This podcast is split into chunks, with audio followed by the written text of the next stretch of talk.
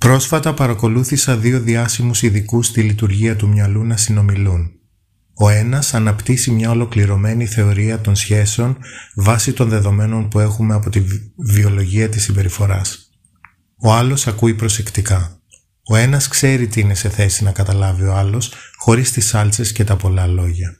Είναι το κομμάτι το νομοτελειακό, η ανθρώπινη φύση. Αργά ή γρήγορα ο καθένας έρχεται αντιμέτωπος με τις επιπτώσεις και τις συνέπειες της ανθρώπινης φύσης.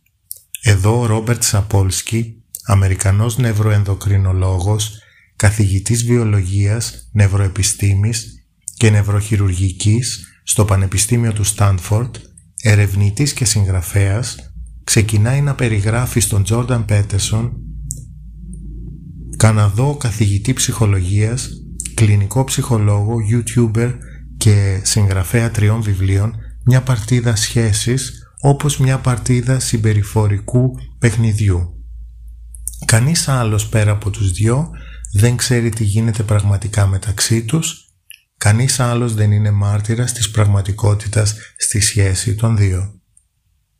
Μπορείς, λέει ο Σαπόλσκι, να αρχίσεις μια παρτίδα με συνεργασία ή να μαχαιρώσεις τον άλλο.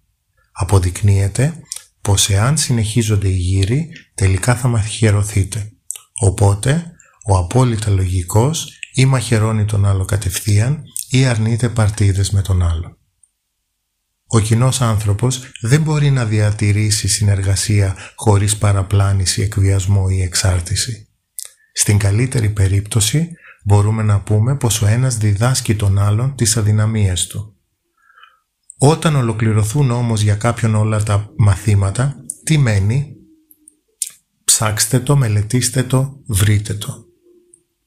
Η θέση εδώ είναι ότι δεν υπάρχει πραγματική συνεργασία πριν ολοκληρώσουν και οι δύο τα μαθήματα αυτογνωσίας.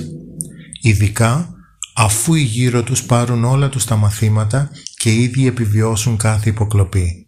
Αφού διαλυθούν οι ψευδεστήσεις και αυταπάτες που εκδηλώνονται στον έρωτα, γιατί δεν μπορεί να εκδηλωθεί πριν η αγάπη, παρά μόνο ενθουσιασμός και απογοήτευση, εθισμός και ψυχαναγκασμός, διότι η αγάπη είναι η αυτοποιητική επανάσταση της αυτογνωσίας, το κβαντικό άλμα της εξέλιξης του ανθρώπου, βία ντολορόσα, σταύρωση και Ανάσταση.